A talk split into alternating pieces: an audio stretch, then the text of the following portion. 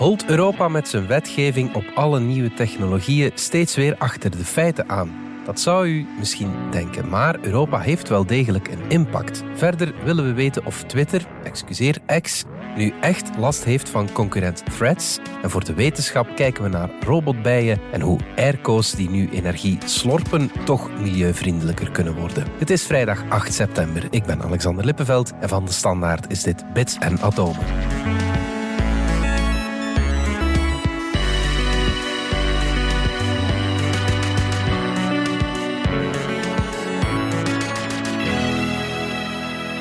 Pieter van Doren, wetenschapsjournalist en Dominique Dekmijn, technologiejournalist. We zijn terug. Goeie zomer gehad. Jawel. Jij wel, hè, Pieter? Je hebt ja, uh, ik, ik heb alweer een, boek, een boek uitgebracht. Ja, ja, ja. Vertel eens kort. Derde na mijn pensioen ondertussen. Ik, uh, ik heb blijkbaar moeite om gepensioneerd te zijn. Ja, Deze keer gaat het over de diepzee en alles wat daar uh, leeft en niet leeft en aan mangaanknollen te vinden is en waarom dat nodig en nuttig of gevaarlijk en zo verder is. Ja, en het heet... In de diepzee is geen licht. Een zeer bizarre vaststelling, ik heb er nooit bij stilgestaan, maar het grootste deel van deze planeet ziet nooit licht. Ah, ja, is altijd in het donker, ligt onder water. Ja. Dus vandaar Ja, uh, is, die eh, titel. Mooie, mooie titel, dat, eh, dat zeker. En Dominique, jij bent ook eh, in de diepe krochten gedoken, maar dan die van het, eh, van het programmeren. Hè? Och, och ja, ik dacht, we hebben dus zoveel over die neurale netwerken eh, zitten praten. En dan was het wel een frustratie dat ik daar het gevoel had dat ik er niet genoeg, genoeg van wist. Dus ik heb een beetje zelfstudie zitten doen. En ik probeer nu met, eh, met neurale netwerken te prutsen. En daarvoor moest ik eerst eh, terug leren programmeren in Lang Python. geleden. Want alles in neurale netwerken is met Python. En dat was eh, ja, een kleine 40 jaar geleden dat ik nog geprogrammeerd had. En het heeft pijn gedaan. Heeft pijn Ja, gedaan. dat kan ik Maar we vorderen, inbeelden. we vorderen. Ja, oké, goed. Goeie zomer geweest. Ik heb, eh, ben gewoon op reis geweest. eh, voor de, zoals het eigenlijk duidelijk- Ja. Dan gaan we naar de orde van de dag. Het grote thema van het moment, Dominique, dat is eigenlijk hoe Europa greep krijgt op grote techbedrijven. Dat ja, mag precies. ik zeggen. Hè? Ja. Daar is jaren mee gelachen van, Mhm. oh, kijk in Europa, ze hebben geen eigen technologiebedrijven, maar dan wel regeltjes proberen op te stellen voor die grote Amerikaanse bedrijven. En plots hebben we gezien, eigenlijk pas in de laatste weken, deze zomer, en pas Mhm. de laatste twee weken vooral, dat een heleboel technologieproducten die wij elke dag eh, gebruiken, dat die beginnen te veranderen. En waarom beginnen ze te veranderen? Omdat Europa dat gezegd heeft dat het moet. Zo waar. En dan kun je discussiëren of dat allemaal eh, veranderingen zijn waar we blij mee moeten zijn. Maar het Mhm. is in ieder geval zeer interessant. Het is zeer gewichtig wat nu aan het gebeuren is. En ik ga er een paar voorbeeldjes Voilà, van ja, noemen. ja. En volgende week wordt er een iPhone aangekondigd. Die iPhone, het belangrijkste nieuws, vertelt me nu. Kan blijken dat het niet helemaal klopt. je kan je daarop verkijken. Maar Ja, vorig jaar hebben we ook zoiets eh, aangekondigd. Maar ja, en voilà, dat bleek dan een jaar later te komen. Ja. Maar bon, over dus die, die iPhone, die zal in plaats van zijn eigen Apple-stekkertje, die Lightning-stekkertje, zal die een USB-C-stekker hebben. De standaardstekker die ook op Android-telefoon zit. Niet omdat Apple dat zo graag wil, maar eh, omdat Europa gezegd heeft, dat moet alle telefoons dezelfde stekker, want dat is beter voor het milieu, want dan moeten er minder laders en kabeltjes gemaakt en, en weggegooid worden. Of die redenering helemaal opgaat, daar kunnen we over discussiëren, hebben we het hierover gehad. Maar gaat er maar om dat, eh, hoe dat die iPhone eruit ziet, eh, bepaald wordt door een stukje Eu- Europese wet. Nu, dat is een, een specifiek stukje wet, maar veel Als Apple belangrijker. al plooit, eh, dat is eh, toch geen uh, kleine overwinning. ja, hè? ja, Voilà. En dan tegelijkertijd hebben we dus eh, in het midden van de zomer hebben we gehoord dat je in TikTok voortaan het algoritme kan afzetten, zodat de video's die je in TikTok ziet niet meer bepaald worden door wat je volgens TikTok graag ziet, maar gewoon over in welke regio gewoon. Wat zijn populaire video's in mijn omgeving? Waarom? Niet omdat TikTok dat zo'n goed idee vindt, maar omdat Europa gezegd heeft dat het moet. En ook aan Meta, maker van eh, Facebook en Instagram. Dus daar ook kun je nu die algoritmes afzetten. Ze maken dat niet super simpel, ze leggen dat er niet dik bovenop, maar ze moeten die mogelijkheid geven.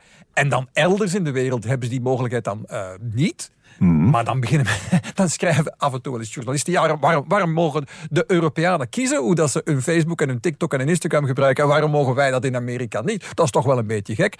Dus dat heeft niet alleen invloed op hoe dat die producten er bij ons uitzien, maar eigenlijk ook over hoe ze in de hele wereld zijn. En dus hoe Silicon Valley zijn producten maakt, wordt hier nu voor een flink stuk bepaald in het Parlementgebouw. Ja, Ja, ja, hier om onze hoek gewoon. En, en dus eh, het is in ieder geval tijd dat we stoppen met ermee te lachen en vast te stellen dat er iets heel belangrijk bezig is.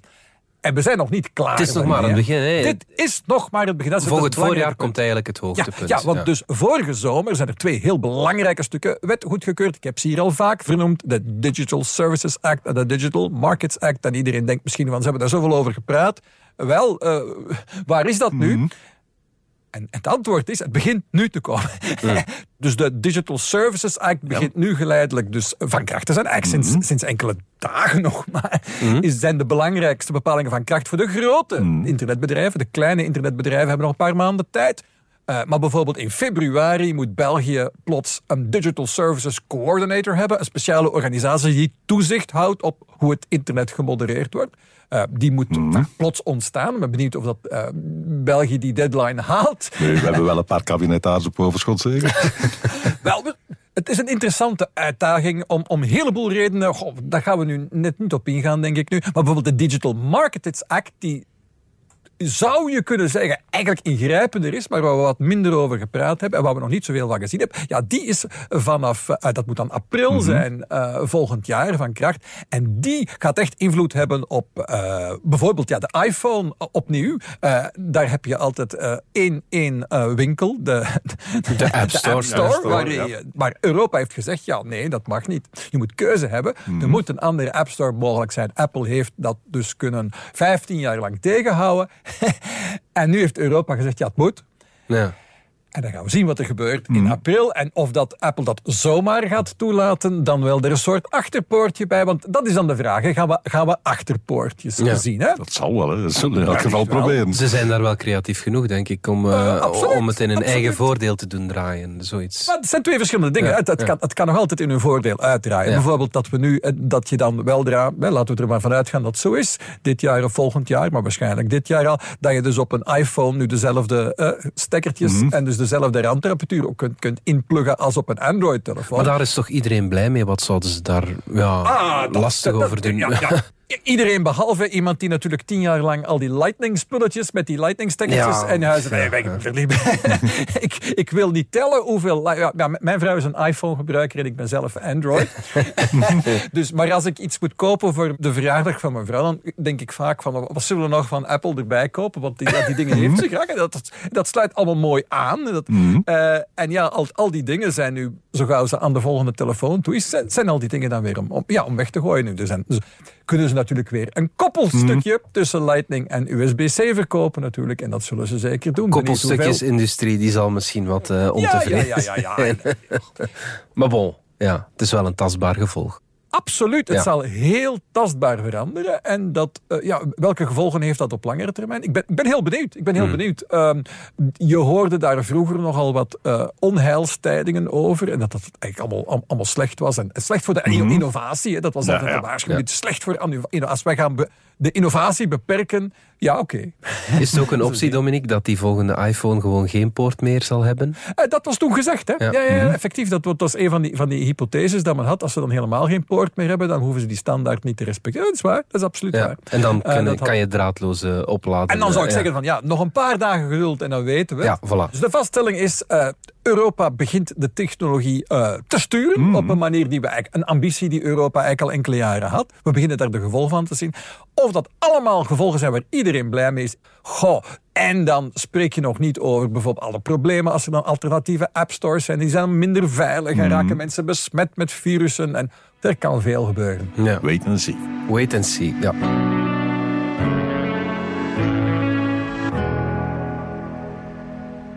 Pieter, we hebben hem uh, deze zomer niet vaak uh, nodig gehad nee. in ons land uh, airco's. In de rest van de wereld wel. Dat, dat wel. Het probleem met die dingen is, ze verkoelen je wel, maar ze warmen de aarde heel erg ja, op. Absoluut, ja, ja. ze verbruiken veel energie. Ja. En die technologie die we nu gebruiken is eigenlijk rijp. Uiteindelijk zijn dat een soort koelkasten. Je huis is de koelkast en de rest hangt aan de buitengevel en stuurt warmte het heelal in. Of op zijn minst toch de atmosfeer in. Maar daar heb je veel energie voor nodig en je kunt daar weinig aan doen. Mhm. Dus moet je gaan kijken naar andere manieren om je huis uh, koel te gaan krijgen. Mhm. Wat we nu doen zijn eigenlijk twee dingen tegelijk. We koelen de lucht in onze ruimte af en we halen het water eruit. Uh-huh. Als je het water uithaalt, dan heb je droge lucht en die kan veel minder uh, warmte vasthouden. Dat is om een, een aantal redenen veel interessanter Dus we halen het water eruit. Ja. Maar om dat water in druppels te krijgen, moet je het ver genoeg koelen en eigenlijk dieper koelen dan je nodig hebt om je ruimte op zeg 20 graden te, te houden. Dus we overkoelen daar om dat water kwijt te geraken. Dat is punt 1. En we doen dat met een eh, technologie die nu eenmaal eh, veel energie vraagt. Ja. Je moet daar eh, persen en gassen heen en weer stuwen. Dat kost energie. Ja. Dus hebben een aantal mensen gezegd, als we nu al eens een andere manier vonden om het water uit de lucht te halen, en die geen elektriciteit vergt. Die dingen bestaan, hè. Als je schoenen koopt, dan zit daar soms zo'n zakje silica gel in. Ja, ja. Of als je Do not eat staat koopt, voilà, Want ja, dan denk ik altijd, waarom zou je dat opeten? Ja, dat is voor de Amerikaanse advocaten. Nu, je kunt ook met andere dingen dan silica gel kun je vocht uit de lucht halen. Met, met een zoutoplossing bijvoorbeeld. Oké. En dat kost geen energie. Hm. Alleen, eenmaal het vocht in je silica gel zit, Dan is het verzadigd. dan is die verzadigd. Ja. En dan moet je hem terug drogen. Ja. Dat vergt ook energie. Hm. Maar veel minder dan op de klassieke manier werken. Ah, Dus met dat soort opslorpers kun je al een, eh, ja, toch iets van een 30% eh, energiewinst boeken. Zegt op zijn minst eh Transaira, een van die firma's die zo'n eh, droogmiddel op de markt brengt. Het tweede dat je kunt doen, ook weer zonder dat je energie nodig hebt, is wat men met een groot woord evaporatief koelen noemt. Mhm. In gewone mensentaal zweten. Oké. Je produceert vocht. En het vocht verdampt. En bij het verdampen heeft het warmte nodig om van vloeibaar naar gas te gaan. En die warmte haalt het waar het kan. En als je zweet in je eigen lichaam. Ja, ja, ja. En dat kun je niet alleen op, op lichamen doen, dat kun je ook met kamers doen. Zorg dat er vocht aanwezig is, dat je laat verdampen. Ja, vocht in een kamer brengen is niet zo moeilijk. In eh Andalusië bijvoorbeeld, waar het eh, in de zomer eh, tot 40 graden in de schaduw kan zijn. Als je daar kijkt, alle luifels van alle terrasjes, daar loopt een slangetje langs. Ja. Met fijne spuitkopjes en om de zoveel seconden spuit dat even een waternevel. Wat een neveltje. Die komt op jou terecht en die verdampt en die, die koelt jou af. Dat helpt daarbij als er ook een beetje wind is. Want het is de wind die het gas dat je vormt ook weer wegsleept. Waardoor de druppels die er nog zijn opnieuw verdampen om gas bij te produceren. En wind helpt dus. Daarvoor heb je wel eens een eh, ventilatortje nodig. Maar dat kost niet zoveel energie dan de klassieke systemen. Dus je maakt iets vochtig, je blaast er wind over, het vocht verdampt en neemt de warmte mee. Ja, oké. Eén nadeel, je moet iets vochtig maken. Lukt alleen in een omgeving die zelf droog genoeg is. Ja, ja, ja. In een eh, klimaat zoals het onze werkt dat niet altijd. In droge, warme streken werkt dat beter. ja. Maar goed, het helpt. En nu zijn er een paar eh, bedrijven, onder andere C-Snap heette die, komen van de Universiteit van Harvard. Zijn nog in de technische fase, maar beginnen eh, naar de markt te kijken. En die hebben een systeem met een warmtewisselaar, waarbij je binnenin je toestel vochtige lucht produceert, Ja. over die lucht een windje blaast, die lucht eh, slorpt warmte op uit je kamer, Ja. gaat nat naar buiten, Ja. nat en koud, Ja. geeft onderweg zijn kou af aan de binnenstromende lucht. Ah ja, op die manier. Ja, ja, ja. Dus je hebt een dubbel effect. Je eh, hebt op een eh, dubbel systeem Ja, met een goed geleidende laag tussen de twee. Je maakt lucht nat, maar je voert hem naar buiten. En wat je binnenkrijgt is koude, maar droge, Droge lucht, lucht. omdat het onderweg uitgewisseld is. Ja, ja, ja. En nog een bedrijfje, Blue Frontier. Doet eh, hetzelfde, maar met een ander membraan ertussen. Zij gebruiken aluminium. Ja. De anderen gebruiken een eh, hydrofoob eh, membraan. Iets meer scheikundig allemaal. Maar ze werken allebei. En ze beweren... Ja, je kunt toch 50 tot 90 procent energie sparen met die dingen. Ja, Vergeleken met de, die klassieke toestellen die aan de gevel hangen. Dus ja, dat dat is meer dan substantieel, zeg dat maar. Ja. Begint te werken. het is nog niet op de markt. Het is nog niet op de markt. Ze en zetten ze een datum voorop? Of, eh, paar jaar, Een paar jaar, ja. Ze zijn experimenteel bezig, maar je moet dat allemaal opgeschaald krijgen en je moet het verkocht krijgen en, eh, enzovoorts enzoverder. Ja. Ah, je moet aanpassingen doen in een huis. Eh, Mensen die een airco gestoken hebben, die de volgende tien jaar gaan die echt geen nieuwe steken. Nee, dat niet. Ja, ja. Dus dat kost een beetje tijd. Ja. Dan nog gaan we er niet komen. Mhm. Je gaat behalve dat ook nog aan eh, meer betere stadsplanning moeten doen. Meer bomen in de stad, meer water in de stad. Zorgen dat eh, luchtcirculatie doorheen de straten beter eh, benut en gekanaliseerd wordt en gestuurd wordt. Schaduw Ja. meerekenen als je gebouwen zet. Minder verharding, al die dingen. verharding, Ja, ja. isolatie.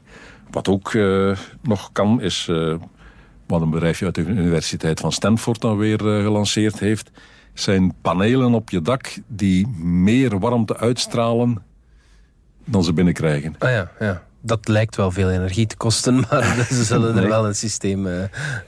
de truc is om de warmte die die panelen opvangen, om die uit te stralen op een heel specifieke golflengte. Ah, ja. De meeste warmte die we uitstralen, die komt in de atmosfeer terecht. Over de atmosfeer ligt dat beruchte deken van uh, CO2 die die warmte allemaal hier beneden houdt. Mm. Maar er is één golflengtegebied waar warmtestraling dwars doorheen die CO2-laag gaat, dwars doorheen de wolken gaat, recht het heelal in. Dus waar je in die golflengte uitstraalt, ben je kwijt. Ergens tussen de 8 en de 13 uh, eh, micrometer straling, dus het infraroodgebied. Mm En die panelen stralen net heel veel warmte uit in dat specifieke... Ah, ja. En dat gaat dus gewoon het heelal in. Ah, ja. Dus uh, dat helpt ook. Ja, dan warmen we het heelal ook op. Goed. dat is dan weer het volgende ja. probleem.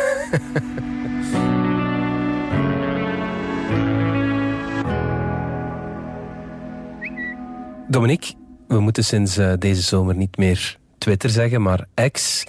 Ja, dat gaat ons ook het... vandaag niet lukken nee, om dat elke ja. keer te onthouden. Ja, maar, ja. Daar uh, stormt het altijd wel uh, meer dan een beetje, maar ja, deze zomer toch wel echt op, als het gaat op dat segment van, uh, van de sociale media. Ja, dus uh, ja, dat hebben we dus wegens zomerstop niet week per week opgevolgd. Uh, maar er was elke week wel iets te doen ja.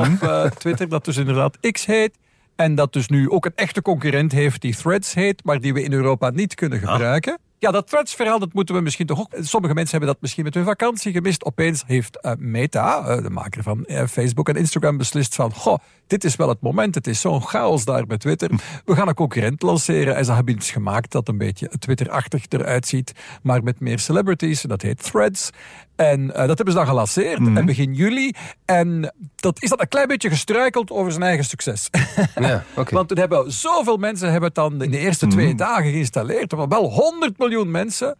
En dus uh, begon een aantal media te zeggen: ze hebben 100 miljoen gebruikers. Hè? Dat is al half wow. zoveel als Twitter. Goh! Of bijna half zoveel. Uh, en uh, ja, dan heeft Meta de fout gemaakt van te zeggen: ah ja, kijk, kijk eens wat ze zeggen: 100 miljoen. Ja, dat is wel flink vet. Ze hadden daar moeten vanaf blijven natuurlijk. Want ja, 100 miljoen mensen die even komen kijken ja, is iets anders dan, dan 100 miljoen die het vast gaan gebruiken. Er zijn 100 miljoen mensen komen kijken. En er hangen er nu, laten we zeggen, een 8 miljoen uh, rond. Maar, dus 8 mm, miljoen is een fantastische hoeveelheid voor een pas het sociaal netwerk. Maar als je zegt van ze zijn al 80% van hun gebruikers kwijt. Ja, dan, zeg je, dan, dan is het geen groeiend netwerk, maar een zeer snel instortend netwerk. Een ramp zelf, zo snel het aan het instorten is. Maar dat hadden ze aan zichzelf te danken. Als ze, die, als ze over die 100 miljoen zelf gezwegen hadden en daarvan afgebleven mm waren, dan was uh, Threads een gigantisch, enorm, bijna nog nooit gezien succes. Maar het, is, het is nog niet in Europa beschikbaar, maar je hebt, het ja, wel jawel, kunnen installeren. Je kon het dus in die eerste paar dagen kon je het, kon je het via via, als je mhm. dus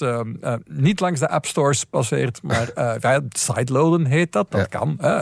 en dat doe je best niet, want dat is niet echt veilig. Maar uh, bon, eh, ik heb het dan toch gedaan. Mhm. En de eerste week of zo heeft dat gewerkt. En, en nu werkt dat maar half. Hè. Je kan dus threads wel, wel openen, maar je kan bijvoorbeeld zelf niks schrijven. Dat lukt niet. En dat heeft me geblokkeerd. Maar waarom? En dan zitten we weer bij het onderwerp van daarnet.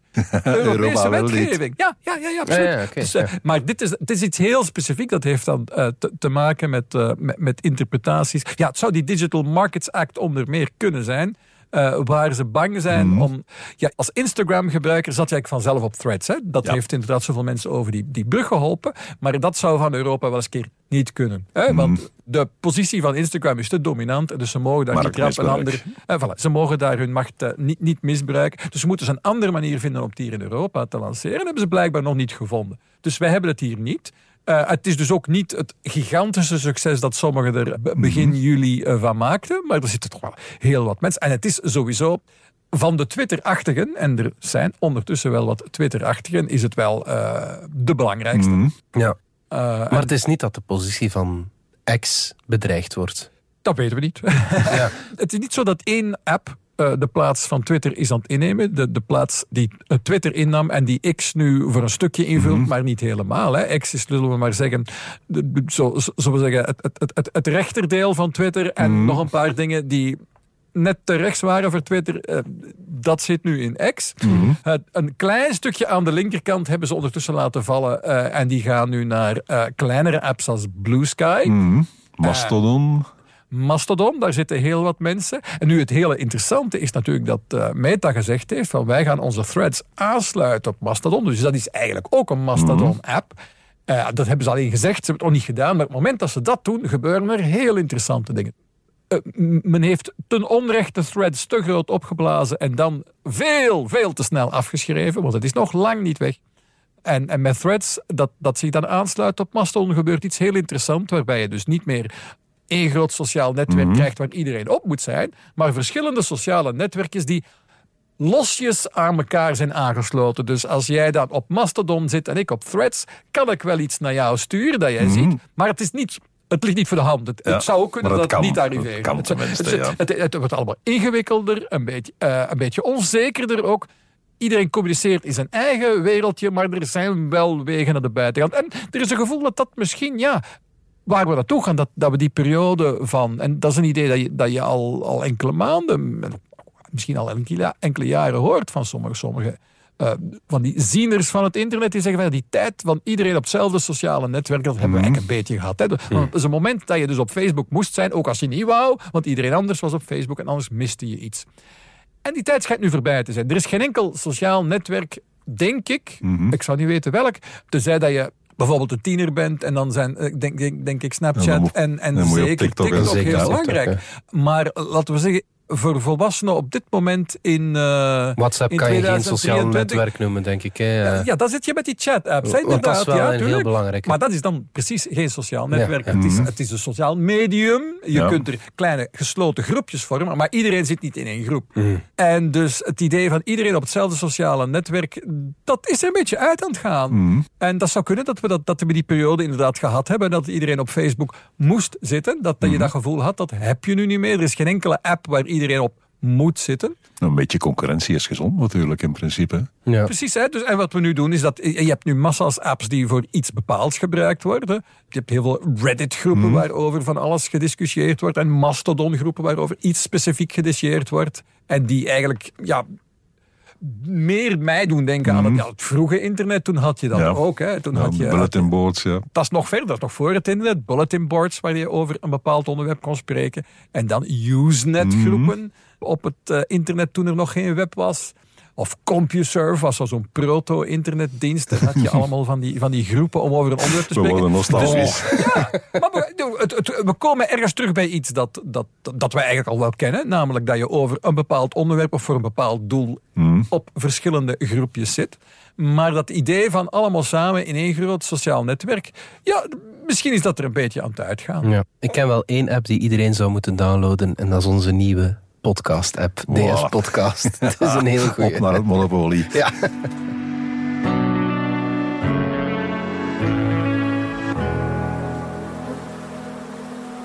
Pieter, de bijtjes die worden eh, al een tijd bedreigd door Mhm. pesticiden en wat nog allemaal. Robotbijen zijn misschien een alternatief. eh, vertel eens. In de vrije natuur nog niet. Nee, dat niet. Maar in onze tuinbouw zou het wel eens een oplossing of op zijn minst een hulpmiddel kunnen zijn. Bijen zijn bedreigd, eh, er zijn er weinig. Ook eh, de wilde bijen en de wilde hommels zitten allemaal in, in de problemen. Door pesticiden, door eh, mijten, door klimaatveranderingen en noem maar op. En nu al zien we in serres dat mensen hommels kopen en die loslaten in de serre voor de bestuiving van hun, van hun planten. Je Ja. kunt die, die beestjes gewoon kopen, die worden ervoor gekweekt. Ja. Maar ja, oké, dat, is, dat is ook niet allemaal zo evident. Eh, die kunnen soms ziektes meebrengen. Die eh, kunnen ontsnappen uit je serre en dan de natuur ingaan en daar het ecosysteem verstoren. Dus ja, er zijn wat eh, haken en ogen aan. Dus hebben een aantal mensen gezegd, we hebben al heel wat auto- automatische dingen in eh serres. Er zijn plukmachines bijvoorbeeld. Je hebt dingen die automatisch tomaten plukken, die automatisch peren plukken, weet ik veel. Die automatisch aardbeien plukken, die dingen bestaan. Ja, ja. Eh, goede cameraatjes, goede AI-software die dingen herkent. En eh, waarom zouden we die dingen ook niet gebruiken om eh, bloemetjes eh, ja. te bestuiven? ja. En inderdaad, er zijn een paar eh, bedrijfjes die daar langzamerhand mee beginnen. op dit moment nog niet in verticale tuinen, daar komen we straks op. Maar op dit moment nog vooral in serres. Tomatenserres, aardbeienserres, uh, blauwbessenserres uh, en dat soort dingen. Heel gecontroleerde omgevingen. Heel gecontroleerde omgevingen. Ja, ja. Er is bijvoorbeeld Stickling, een uh, Amerikaans bedrijfje. Die hadden al een uh, zesarmige robot die tomaten kon uh, plukken. Ja, ja. En die hebben die nu omgebouwd om specifiek bloemetjes te gaan bestuiven. Ja, okay. Of eigenlijk wat ze doen is met een blaaspijpje er lucht tegenaan blazen, waardoor het stuifmeel vrijkomt en uh, rondzweeft. Ah, ja. En uh, andere bloemetjes bestuift. Bij tomaten is dat leuk, omdat tomatenbloemen zowel mannelijke als vrouwelijke delen hebben. Ah, ja. Dus je moet het stuifmeel niet te ver transporteren naar een andere geschikte bloem. Ja. Het zit allemaal bij elkaar. Ja, ja, ja. Polybee, een, een ander bedrijfje uit Singapore, die vliegen met een kleine drone rond in die serres. En die gaan net naast die bloemetjes hangen en naar wind maken. Doet de drone vanzelf al natuurlijk. Ja, okay. Maar als je je een beetje mee mikt, kun je ook daar weer mee uh, stuifmeel uh, losmaken. Oké. Okay. Mm -hmm. uh, Aruga, een Israëlisch bedrijf, die heeft dan weer een soort blaaspijp op wieltjes. Een robotje dat door de serre rijdt. gericht ook weer blaast naar de bloemetjes en stuifmeel vrijmaakt. Ja, slim. Volgende stap zijn dan die, uh, wat men noemt, verticale tuinen. Kweekbakken die in rekken bovenop elkaar staan. En boven elke bak hangt, hangen ledlampen die die bak van licht voorzien. En zo kun je op weinig vierkante meters grond of midden in een stad... kun je toch een hele grote oppervlakte aan sla, groenten, uh, kruiden ja. kweken heel gericht. Je kunt die net de juiste voedingsvloeistof geven en met, niks te veel in. Het licht dat je ze geeft kun je ook heel goed sturen, specifiek soort per soort. Je moet planten bijvoorbeeld geen groen licht geven, want dan kaatsen ze terug. Mm. Het feit dat wij planten als groen zien, betekent dat ze groen licht niet willen, dat ze het ons teruggeven. Ja, ja, okay, ja, ja. Dus je moet het ze gewoon niet aanbieden. En met een led kun je dat mooi sturen, dat al je energie die je erin pompt ook in de juiste golflengte bij die bloem terechtkomt.